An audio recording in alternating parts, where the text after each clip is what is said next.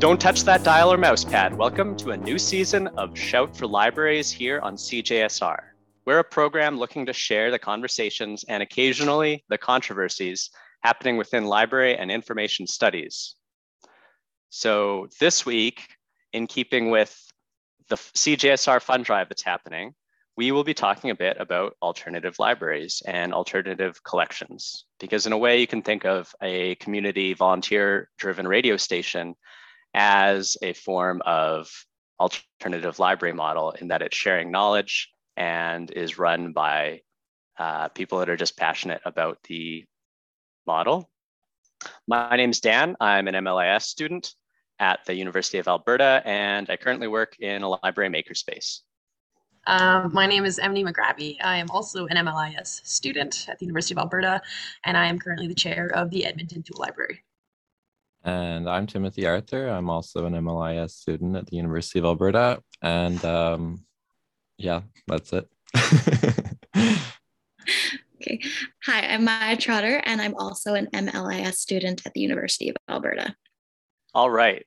So, what we're talking about this week is alternative library collections and the sharing economy. So, to start us off, I'd just like to get all your thoughts on what makes a library. Uh, is it books? And why should or shouldn't libraries stay in their lane, as it were? Why should we apply a library model to other things other than books, if at all? Yeah, I don't know. I think that's a really interesting question because I think it depends on the library and what it's trying to do. Um, you know, an academic library might definitely be more geared toward resources and information, but the public library is a completely different space with a completely different set of needs um, requested by its users, its membership. So, in that case, I think public libraries should not stay in their lane, and academic libraries probably could a little bit um, as almost a specialized space, but so you really you think with public libraries, it's really about uh, listening to the needs of the community, and it's more about providing equitable access and the model more than books or knowledge specifically.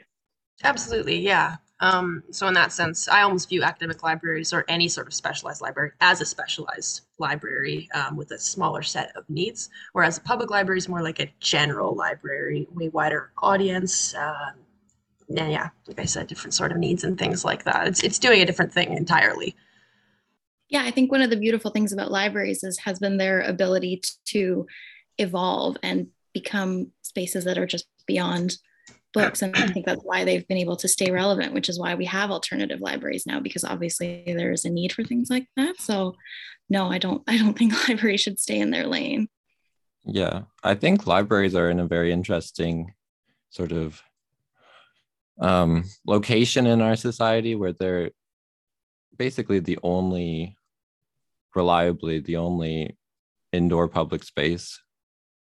Um, and so a lot of, a lot of, I mean, we can talk about like the sharing of space as space as a commons and sort of how that's been unloaded on libraries and and based on that you know a lot of um, other social services have over time had to be picked up by libraries. I mean, we expect them to to sort of fill in for the degradation of the public sphere at large.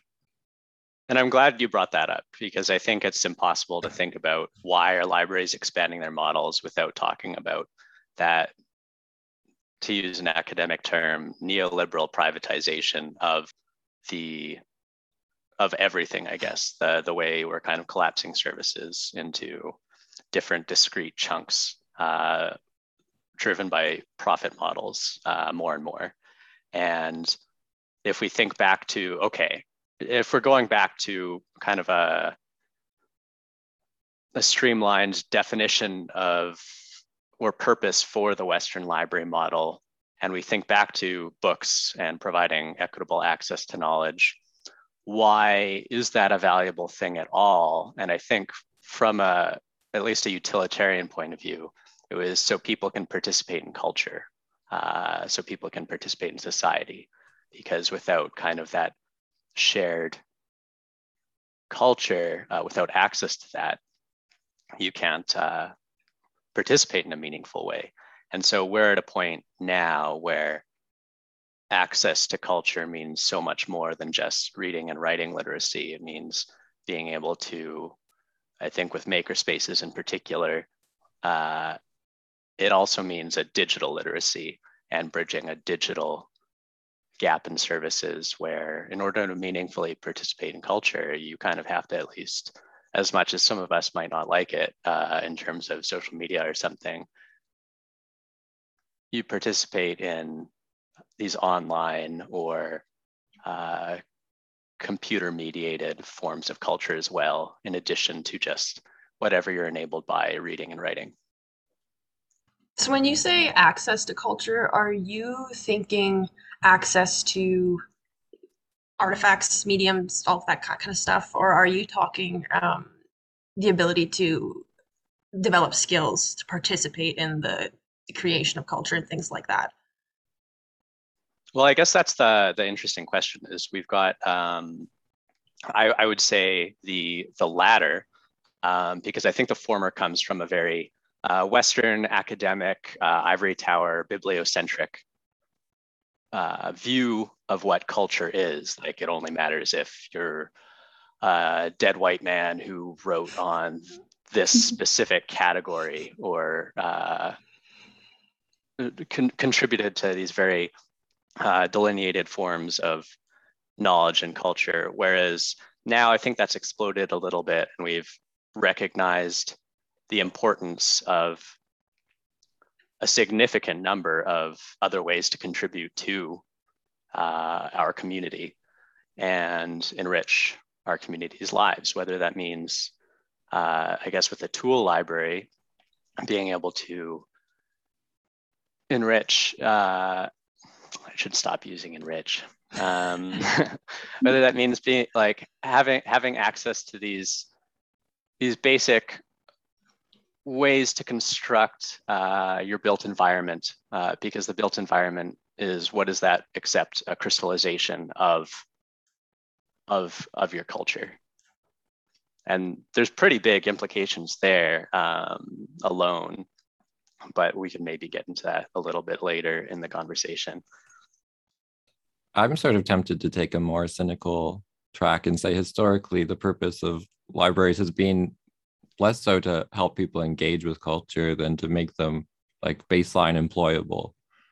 And and as you know the basic skills required for employability in our you know um, post-industrial society have become more digital. I mean so have the things we rely on libraries for um, you know change towards digital things i guess.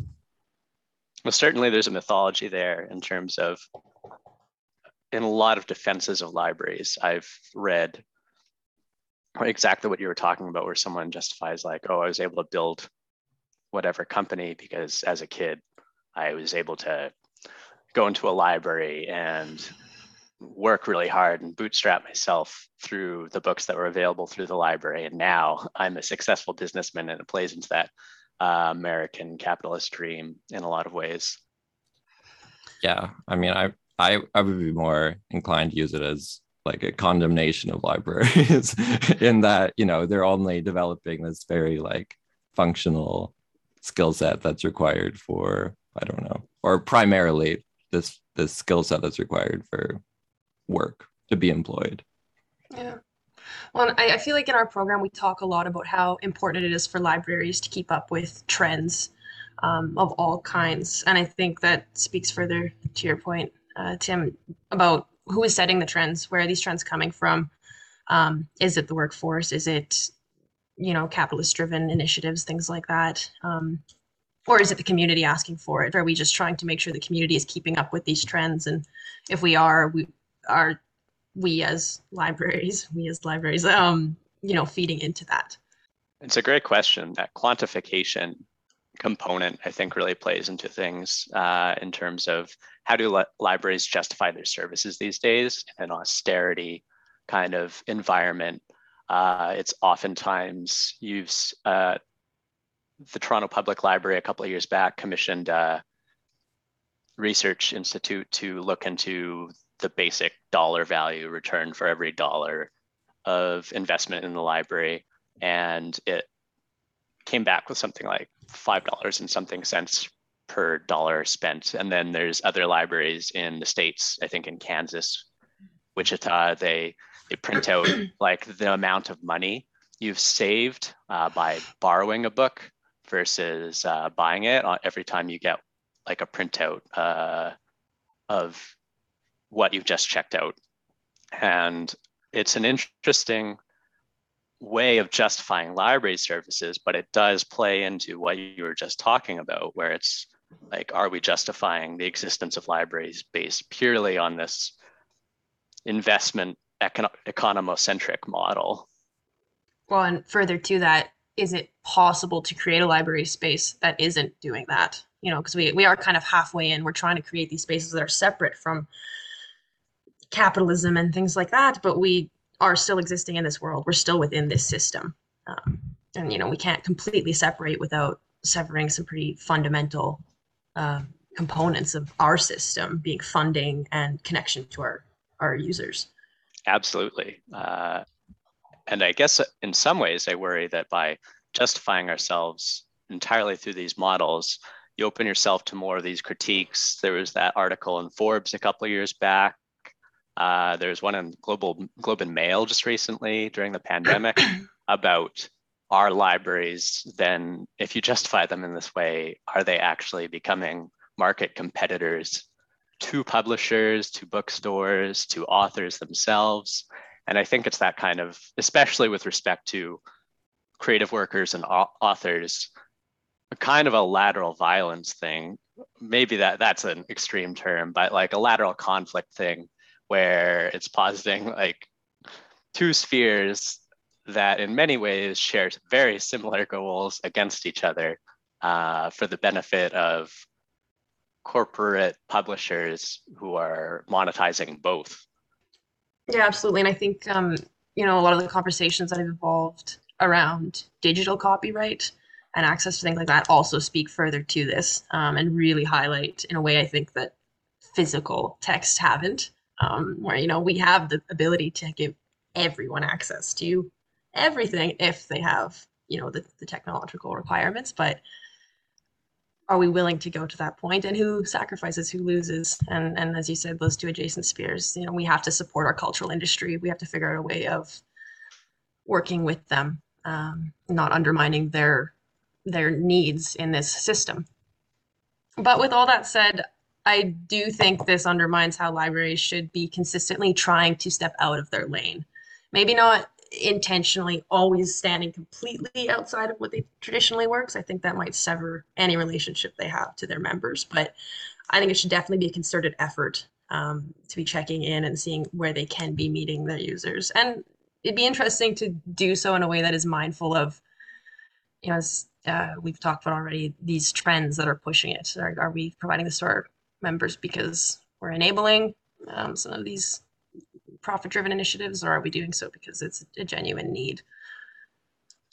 And is there a more complex answer with adopting some of these things? Like I always think about public computers in the library and uh, obviously I think I would argue for that being ultimately a good in providing equity of access to those that don't have access to uh, networks or computing devices in other ways.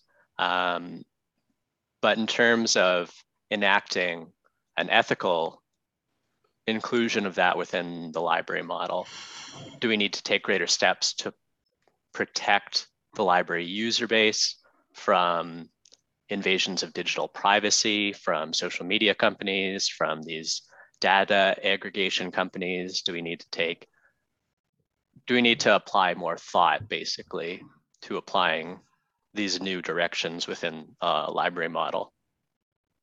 That that's an interesting thought, and I think at the heart of that is um, nonpartisan versus boldly stating the library's values um, and where it stands. Um, you know, do we completely remove our presence on social media websites that we know infringe on user privacy?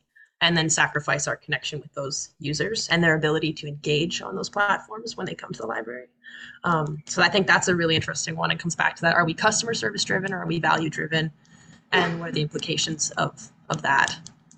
Totally. And which values do we encourage versus others? Like you'll always see.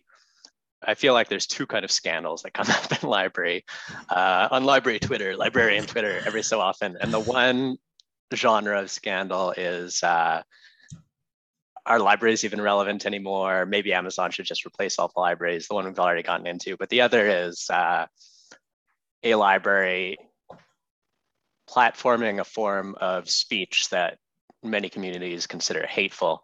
And we'll always go to bat for that one. We'll always go to bat for freedom of expression kind of thing. But in terms of protecting our communities from invasions of privacy, uh, we don't take as many public stances. There are some examples. Uh, I know TPL uh, instituted a pilot where all of their libraries were using Tor browsers on their public computers, uh, but it doesn't get, and maybe this is a media problem, but it doesn't get as much public uh, discourse as the, uh, the other form of ethical information provision.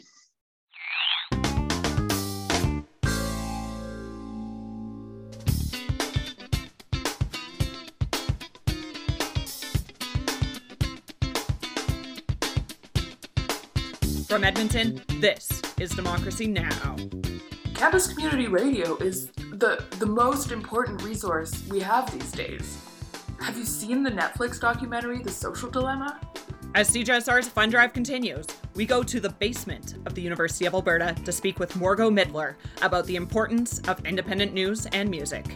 Can donors help CJSR beat their fundraising goal this year? Then, we look at the technological innovations of the interwebs and fundraising. The CJSR online donation platform is one of high tech, innovative technology. It has never been so easy to donate at cjsr.com.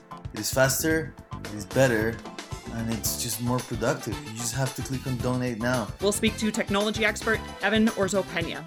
And then, you know, people think phones are over, but phones aren't over you pick up the phone, you dial 780-492-2577 extension 0 and a wonderful volunteer is there on the other side to take your money. This is called human contact. Have you seen the social dilemma? Kate Collins tells us why she thinks teledonations count as socializing. All that and more. Welcome to Democracy Now!, democracynow.org, the Fund Drive Report. I'm Amy Goodwoman. This might be a step in a different direction to the first topic, but um, another thing that I know has come up in my brain about why libraries should be actively striving to step outside of their lane is um, you know, we always talk about providing different kinds of resources, different types of resources, different formats, but I think there's something really valuable to providing an item. You know, you can't learn to fish by reading about fishing um, fully. You can't learn to cook without access to cooking utensils, um, things like that. Can, the tool library, you can't learn to build your space or feel empowered to even try um, without access to the things that will allow you to do that. Um, so I think that there's another reason that libraries should absolutely be working to step outside their lane and providing that next level of higher learning and empowerment it's a much better and more concise uh, statement about uh, non-bibliocentric learning than uh, we were talking about earlier. Um,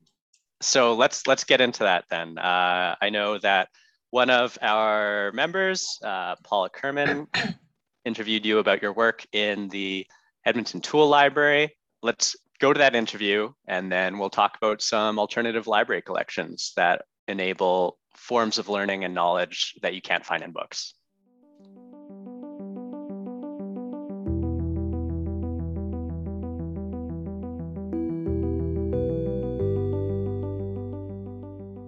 Hey, it's Timothy, with a quick note about the interview you're about to hear. After recording it, Emily decided to join the Shout crew, so in the discussion you've been hearing, she's been speaking as a Shout member, and in this interview, she'll be speaking as chair of the Edmonton Tool Library. Enjoy.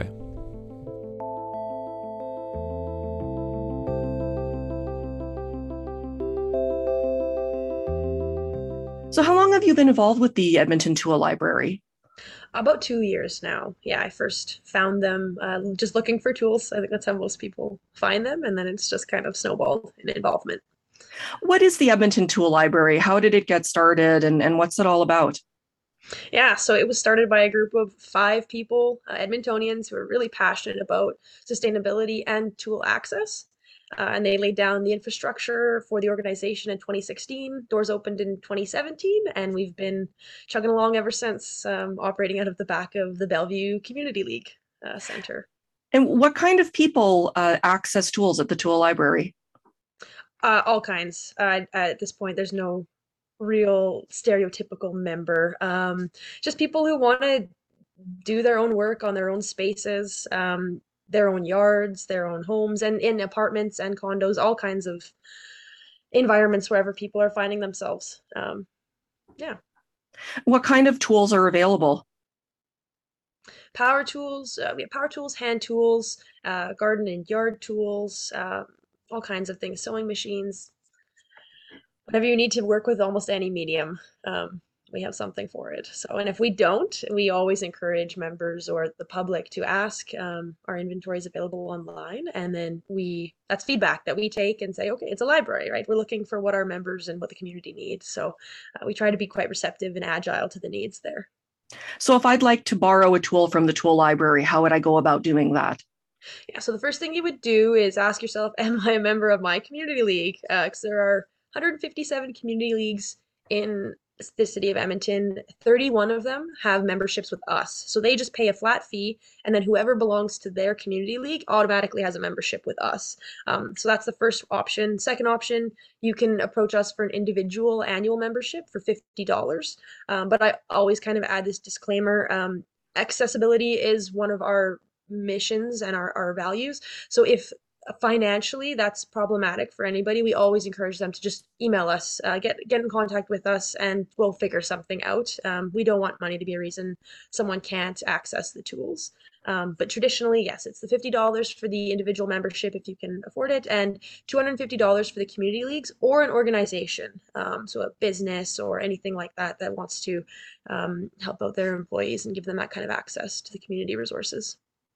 Are you always looking for volunteers as well Yes, always. I think almost any volunteer organization is. Um, we're completely run by volunteers, so we're an operating board, and that's actually currently our volunteer base right now.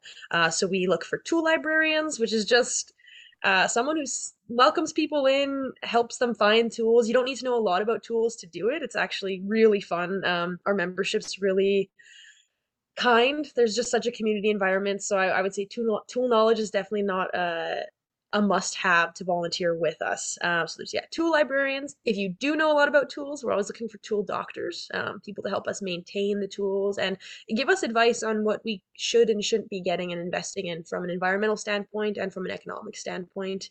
Uh, and then marketing outreach, that's always a big one as well. But yeah, there's definitely a position for any capability and interest with us. And if somebody happens to have some tools laying around the house or garage that they don't need anymore, uh, do you accept donations? We do. We are quite a small space for anybody who does come and check us out. You'll see. Um, and we get such wonderful support from the community in the form of donations, but we do have to kind of vet that. Uh, the idea is to divert as much as we can from the landfill and, and help uh, take advantage of the waste management systems that the city of Edmonton has put into place.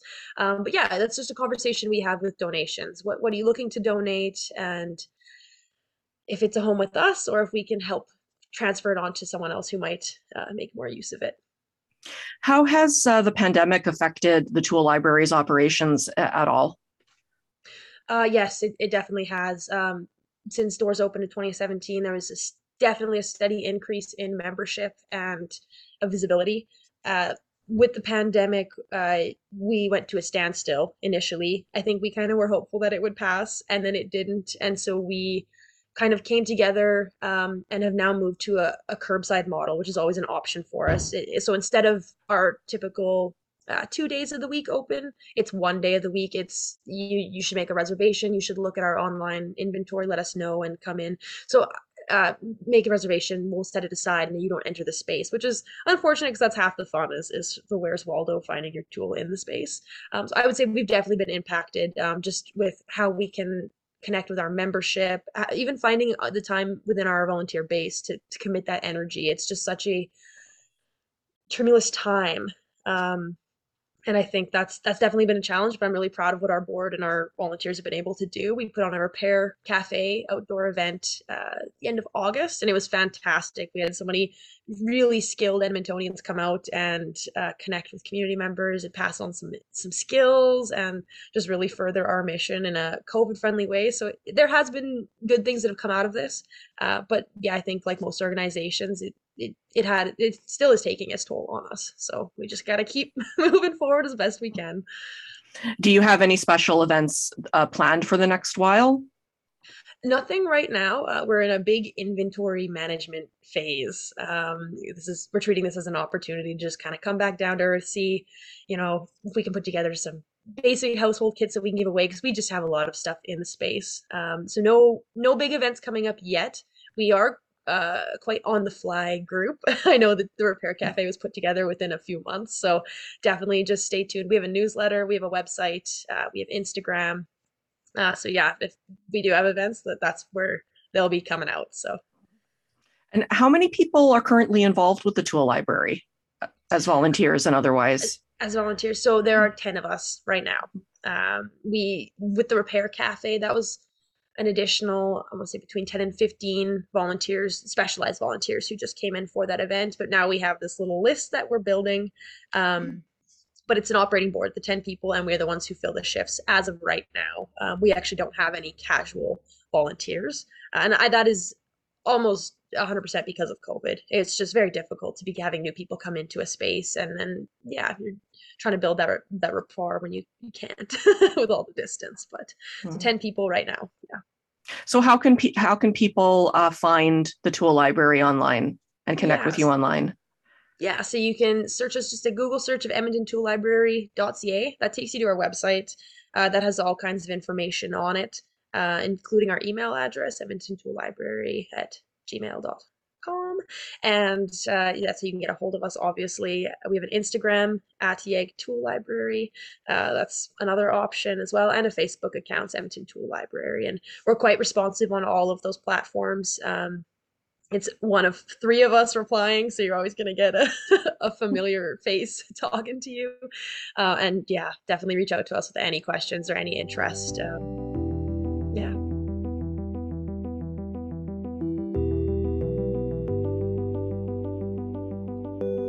Okay, and we're back. Other than that library that uh, you were so gracious to explain, what kind of other library collections or models have you come across uh, where the library model has been applied?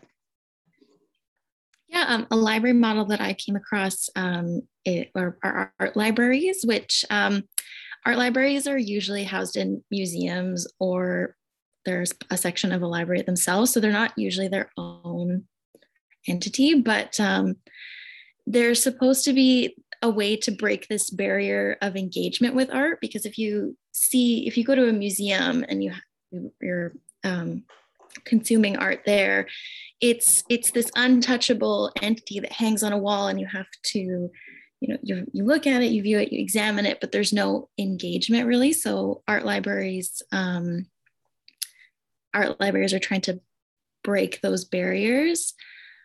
So a few of the art libraries that I've come across, um, they ha- a popular way to enact them is to um, have sketchbooks or artist books that people can take out and engage with. Um, a popular one that is happening right now is the um, the Brooklyn Art Library, where uh, artists can send in their sketchbooks, and they have, I think, over 30,000 um, sketchbooks that you can take out and, and take home and examine art that way. Um, there's also one here in Alberta at the Banff Center where they have uh, artist books as well that you can take home and you can touch them and you can interact with them in a way that you can't with art in a museum or um, in galleries. In that kind of way. I love the idea of having like a spot on my wall with a ro- like a rotating piece of art. I don't know to see something different every month or something. I love the idea of this process being accessible. Um, I know in your notes, Maya, you mentioned that uh, the cost is typically put towards the artist, which I also think is a really interesting. It's a it's a relatively low cost. I know that's a matter of perspective, but uh, I think that's a great way of creating that initiative and supporting it, uh, and really, yeah, putting the user at the front line of that uh, and promoting access to that kind of process. I think that's awesome. There's all pretty interesting articulations of this fundamental tension that I always think of in libraries, which is static knowledge versus uh, knowledge as a process, where is the important part the preservation and keeping that final item, the art piece within the lineage of culture, or is the important part interacting with it? Is it seeing the process by which a creator or artist came up with something through a myriad of different influences? And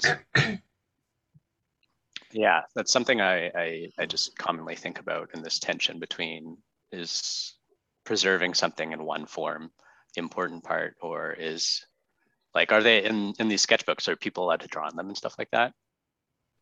Um, as far as I know, no, you can't. You can't alter the sketchbook in any way, but um, a lot of the sketchbook have pieces to them that you can interact with, like things that you can pull out or or flip. Um, so you can interact with them in that way. So you can kind of get a better idea of the process and how it was created, but you can't actually add anything of your own to it um, mm. in an effort to preserve the artist's actual work. So it's a little bit of a mix of both. It's, you know, art, art creates new art, but still an effort to preserve what the artist has created while also demonstrating the process. Right. So art libraries is a great example. And we've got tool libraries. I've been interested uh, from a lens of sustainability and ecological econ economics, the idea of uh, removing inefficiencies or redundant items from culture. And I know that the fast fashion industry in particular is a pretty significant source of global emissions. Um, so I've been interested in clothing libraries that basically hold a a collection of clothing items, and particularly for those things that you really only need to use once, uh, formal wear, stuff like that, uh, purpose dedicated clothing, that they keep a collection of that and then you can check them out and then return them uh, in a way so that we don't need to produce as many clothes. So I've always found that pretty interesting. Do you know if there are any clothing libraries around here? I Not as know far as I know.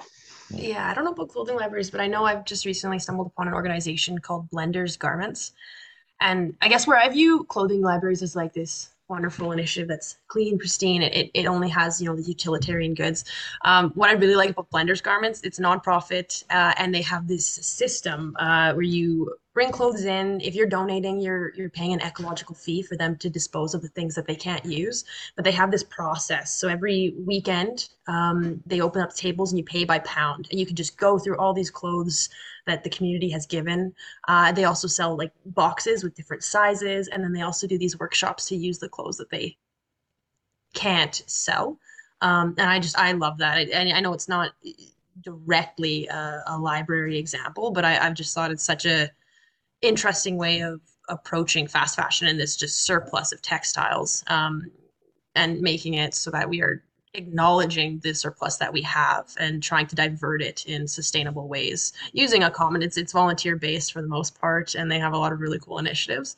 Um, but that's the closest i found in edmonton um, so and there are costs associated with that one which is another interesting thing because i have lots of examples of sharing economies but i have very few true examples of, of no costs for the users because that's just not the world we live in right now. Especially when and it's interesting the way these things get codified. Uh, i was thinking about it particularly in the case of we just came out of halloween this past weekend and i was talking to someone who emigrated here and they were kind of flabbergasted that their kids could just walk around and get candy from everyone and for free without doing anything uh, besides walking, I guess. And it's interesting these things like a library and the free sharing of books or trick or treating, even that become codified and accepted within a culture. And not to say that there isn't a significant amount of overconsumption involved in trick or treating or even library purchasing models, but if you propose them to a contemporary city council or community league or uh, provincial government, you would probably get shouted down as being like a communist of some kind. Where it's interesting the line. At what point does does a library model get sufficient buy-in, basically? So how much use would the Edmonton Tool Library have to get or a clothing library have to get before you start seeing that public enough public support for public funding and things like that? And you don't have to rely on user fees. Uh, even the edmonton public library only got rid of user fees within this uh, within the 21st century. So it's interesting to think about that. And i always wonder how you kind of reverse the privatization impulse uh, when so much is geared towards those kinds of things and owning your own tool sets and things like that. During this summer one of the most interesting conversations that i followed was this idea that we're privatization climate con- or we're privatizing climate control in terms of the immediate go-to for everyone was okay, during this heat wave, we're all going to go out and buy air conditioners, and then you get supply chain shortages and things like that, as opposed to why aren't we constructing neighborhoods with uh, greater tree cover and more highly reflective roofs in order to lower the ambient temperature of our community for everyone. And I just wonder how you get things moving in the opposite direction, I guess how do you how do you build that political will? Yeah i think that involves generating a lot of community support. Um, you know it's, it's a cultural shift. Um, i think that those who have the ability to make decisions that are for the greater good um, you know i think you can see it in some of the communities in edmonton. There tends to be a higher amount of privilege. You're in the space where you can put the greater good first and you can start thinking about what the community needs. Um, and i think that's an interesting conversation and, and a very complex uh, cultural shift to initiate. Hmm. Sort of brings us back to the uh, little free libraries, which I talked about last week. The fact that they're mostly found in wealthier neighborhoods, mostly found in white neighborhoods, um, mostly found um, within walking distance of a, an actual library. And it's interesting that that line of formal versus informal practices. Like another model that we could bring up is uh, community pantries community fridges uh, and that kind of essentially a food library. Uh, you can also look at community gardens too. Um, but none of those have or very few of them have any level of backing above a maybe a maybe a community league I think that is a really interesting point um, to make. That it, it is these similar to how we talk about the artists taking on the expense for these sketchbooks. Where we're just offsetting this expense to organizations that um, you know we we have deemed able to support it, and and they deem themselves able to support it. Um, but uh, yeah, I, I, think it does bring to question sustainability, the financial sustainability, um, which I think is always my biggest question. Uh, to me, it's a no-brainer why the share economy should exist. Uh, the the real complexity is how um, mm-hmm. on how to get to that point. Um, and I, I, it's great to look at all these other examples. I know we talked about the sketchbooks, um, and uh, like to, you mentioned the free libraries. I know I've encountered talks of the Human Library Organization. It's a it's more like a global initiative. It, it doesn't exist in one place. It's like they help other libraries and organizations set up um, spaces to create it, where you can essentially, yeah, talk about things with someone. Their their motto: "Unjudge someone." Um, it's a fantastic opportunity to get to some pretty intense topics in a really safe and inviting space. Um, but again, these are all nonprofits that are completely dependent on community and government funding. Um, they're not self-sustaining models, uh, and that government, some might argue, is supported by capitalist initiatives. So it's, it's this big giant wheel it keeps turning. Mhm. Totally.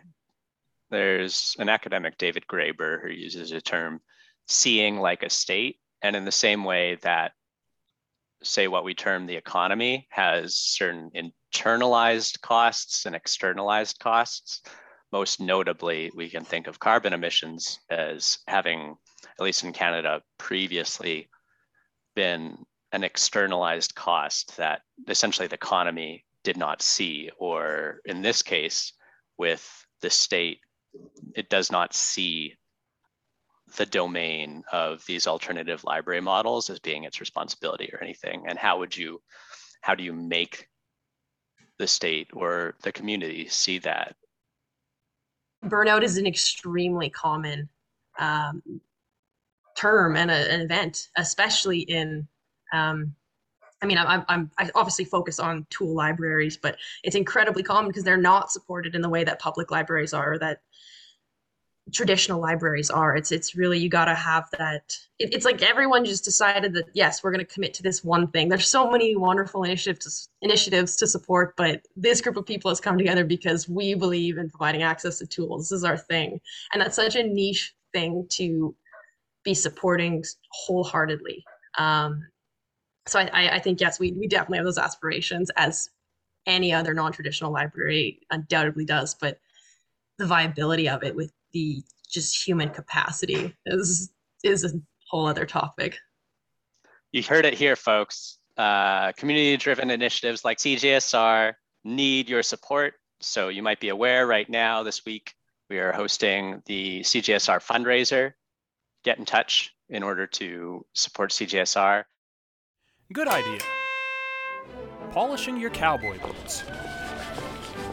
Bad idea. Polishing your cow. Good idea. Rafting down the river. Bad idea. Rafting down Wayne Gretzky Drive. Get off the road, buddy! Good idea. Rolling up your loose change so you can make a donation to CJSR for this year's fund drive. Bad idea. Leaving your change in your pocket, walking through a landfill, getting picked up by a magnograb and thrown into a trash compactor. The Cochrane Public Library has instituted another library model that we'd like to talk about today, and we'll just go to that segment right now.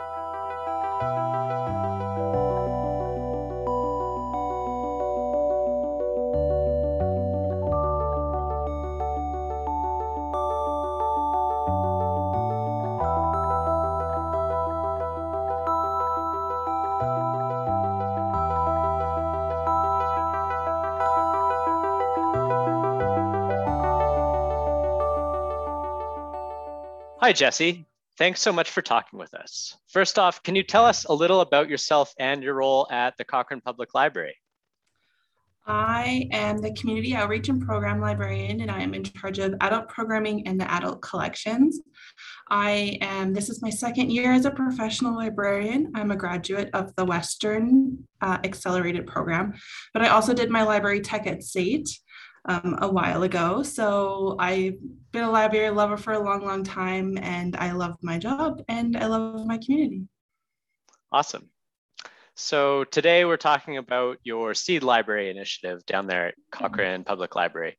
So can you give us a quick rundown on what that seed library looks like, how long it's been operating, and what does the service model kind of look like from an average patron's perspective? So our seed library is actually an antique mail sorter, which is really wonderful because it has lots of slots uh, to put all the different seeds in and organize them. So we just have it bolted to the wall in one of our in our front rotary lounge. And people are welcome to ask questions about it and see it on the wall. We have it labeled as the seed library, and people bring seeds in in the spring or in the fall whenever they can. And they take seeds out, and then um, sometimes they can bring them back, sometimes know how to harvest them. And sometimes um, it's just one of the wonderful groups in the community that find out that we have a seed library and donate some.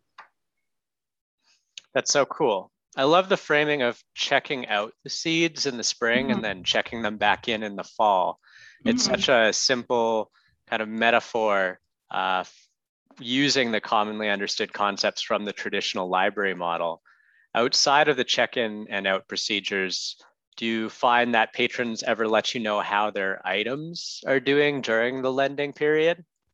It's still a bit new for us. We've had it for about 18 months. So, about three season shifts, uh, and people are still hearing about it a lot. So I haven't been updated too much, but um, I know I've been working with the Cochrane Horticulture Society, and I just got onto the Cochrane Gardeners Facebook group, and they're all super excited to hear that we have one. So I anticipate as the program builds and builds, that there'll be more people who are saying, you know, I got these flowers here and they just turned out lovely, or we're growing vegetables on our um, apartment patio, and it's just wonderful. So I haven't yet, but I anticipate that in the future.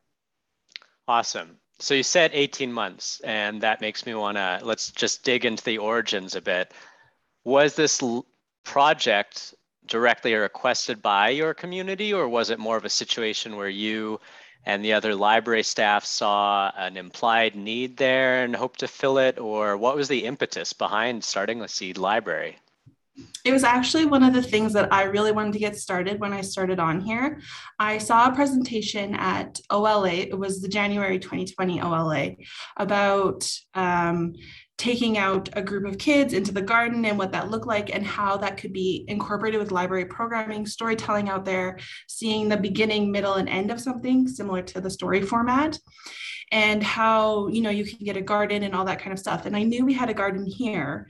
And so i wanted to get that started because i knew it was kind of picking up uh, but uh, it's still a little quiet seed libraries around here so it was something that i personally brought in and i'm really proud that i that i brought that program in that's so cool I was going to ask actually. I know St. Albert and Ponoka have also started their own seed libraries as well. So mm-hmm. I was curious whether there's any kind of coordination or whether uh, you had just taken that on yourself and it just so happened that they also developed something independently but in parallel. I wonder if you were all at the same conference or anything. Probably. OLA is pretty big, um, is the big Canada conference to go to. Uh, I looked at a variety of places. I I, w- I didn't want to step on anyone's toes if there's already a seed library in Cochrane, just because it's not a huge community. So I'd rather um, partner up services than compete. So I focused on um, finding books about seed libraries. I have an ongoing web page uh, with all the books in the catalog for seed libraries and seed collection and harvesting, so that if people have questions and don't know how to do it, there's a resource right there um, I lost my train of thought. No worries. We'll be yeah. sure to put that website in the show notes for mm-hmm. definitely. Uh, so let's go back to those beginnings. And let's say if a library uh, were interested in developing their own seed library, what was your basic process that you went through? Uh, how did you develop your initial collection of seeds? Uh, you mentioned the uh, sorting machine, but do you need any kind of special storage facilities?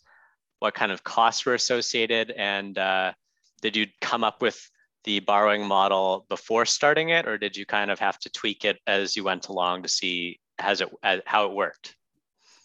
So to get started, um, I got I had the idea, and then I had to find the equipment. Um, we have kind of um, an old train station sort of theme going on here, so I wanted to find a piece of furniture that fit with that, and I happened to find a hundred year old mail sorter, so that worked really well. Uh, so I set that up. I set up the seed library, and um, I tried to make partnerships in the communities, especially with the Hort Society and the gardening clubs, because that way you have local gardeners who already are doing seed exchanges. You'll find a lot of them are doing seed exchanges in those clubs, as well as access to local seeds. So you want to build those partnerships, make sure you have a good standing with them. And I found that the, the Horticulture Society is the one who is donating the most amount of seeds to us. And they even have their own special seed packets stamped and labeled with everything and they know how to grow everything and they're always happy for me to steer people towards them for information about that. So speaking of those seed varieties, I know that your collection deals in heirloom varieties only. Can you speak a bit about why that's necessary in particular? So there's two reasons why that's necessary. First, when you get heirloom varieties, that means that they don't have to be um, um, pollinated by hand. Sometimes, when you get vegetables that have been grown out of grocery stores or some of the larger uh, greenhouses, they actually have to be pollinated by hand, which is fine if you know that. But if you're just grabbing seeds out of a seed library and you expect to put them in the dirt and a plant will grow and everything will be fine, it's not going to work out. So, I don't want to discourage people by providing them with seeds that require extra care that they don't know that they need to do. And the second reason is, is having local seeds helps us build local ecology. So if we have flowers and plants and veggies and, and whatnot that are all local to here, it strengthens our um, ecology system. And that's really important too, especially if you're applying for green space grants and whatnot. I love that perspective. If you could go back in time and get out of your time machine and grab your younger self by the shoulders, what do you think would be the most useful thing to know about running the seed library now that you've had 18 months of experience to draw upon? I think that the most important thing is building those community partnerships. It's really hard to do it alone, and it's really hard to do it if you don't already have a gardening group around your library because they're not going to know. So, you know, there's some overlap between the gardening people and the book people, but that's not always there. So, um, think of the seed library as a springboard for creating those really integral community partnerships. Um, that was what that is something I'm still building and I'm still working on, and it's helping. The seed library is helping build that, but it would be great if we had it right from the get go. I love this idea that you're nurturing community relationships and nurturing your relationships with the local ecology at the same time. It's a really cool initiative. So I know that many people, including me, discovered or rediscovered gardening during this pandemic in particular.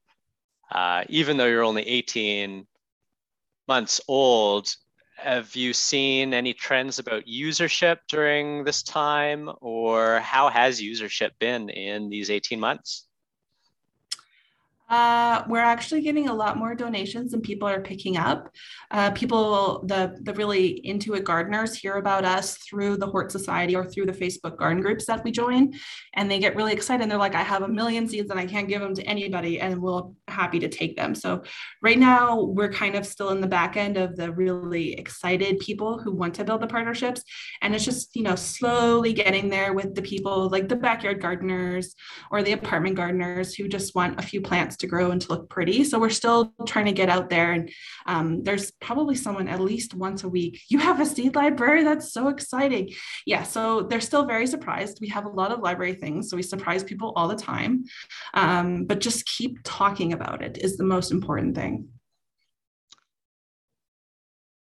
Uh, speaking of that kind of surprise, I was delighted to see other non-traditional collection models at your library. Mm-hmm. Uh, particularly a personal dream of mine, uh, camping equipment collection within the library. How mm-hmm. does the seed library tie into this broader picture, complementing your library of things and items like the Citizen Ghost Busting Kit that aren't traditionally a part of library collections? One of the uh, defining values that me and my other librarian practice is equitable access. And that's what we bring as a public library is equitable access. And that used to just be information and that used to just be housed in books. And now we know it's in e-resources and internet access, but Equitable access is also understanding the ecology that you live in. So, having seeds, being able to experience camping.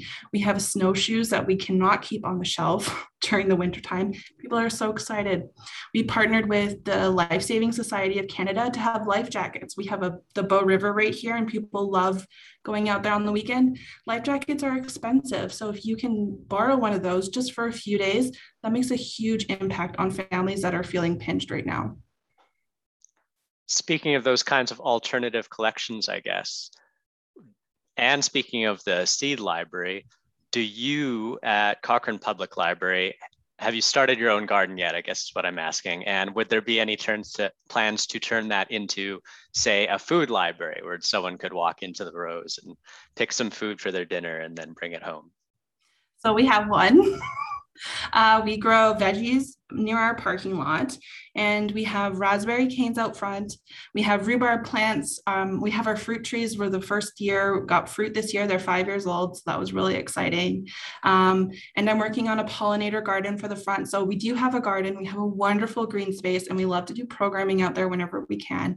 And I find it such an amazing part of the library. That's awesome. I love the pollinator garden. Uh, I wonder if you're going to capture any usage statistics about your user base amongst bees and butterflies and birds and things. We'll see. That'll have to be creative data capture. Fair enough. Uh, so we'll end on this last question.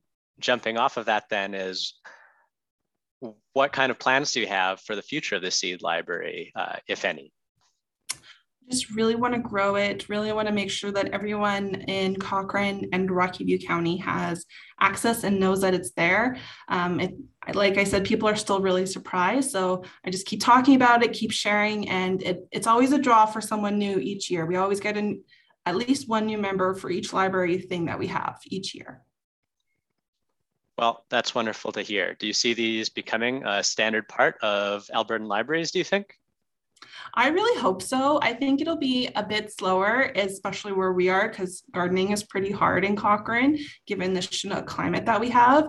Uh, but again, it's just part of equitable access. And I think that seed libraries are part of equitable access to good food, as well as participating in the community. Awesome. Well, thank you so much for talking to us today. And I hope to learn so much more about your seed libraries and see them grow in different libraries in Alberta. But uh, hopefully we'll hear a lot more about uh, Cochrane Public Library and the exciting initiatives that y'all are taking part in. Thank you.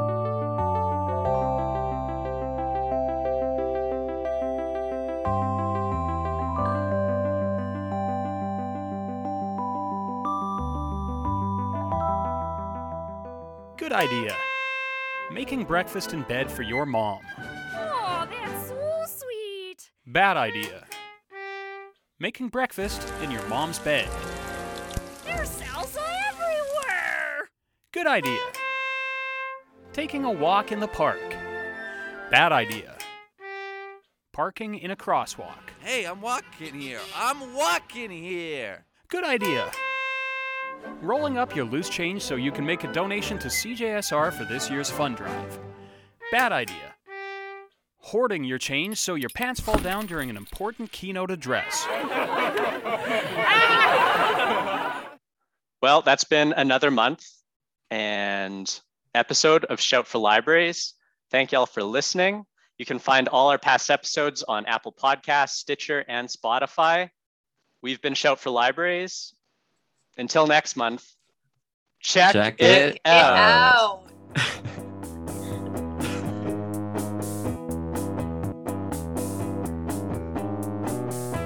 Shout for Libraries is produced by Dan Hackborn, Abby Mutakumar, Paula Kerman, Emily McGroby, Maya Trotter, Alessa Kormanitska, Danny Wang, and me, Timothy Arthur.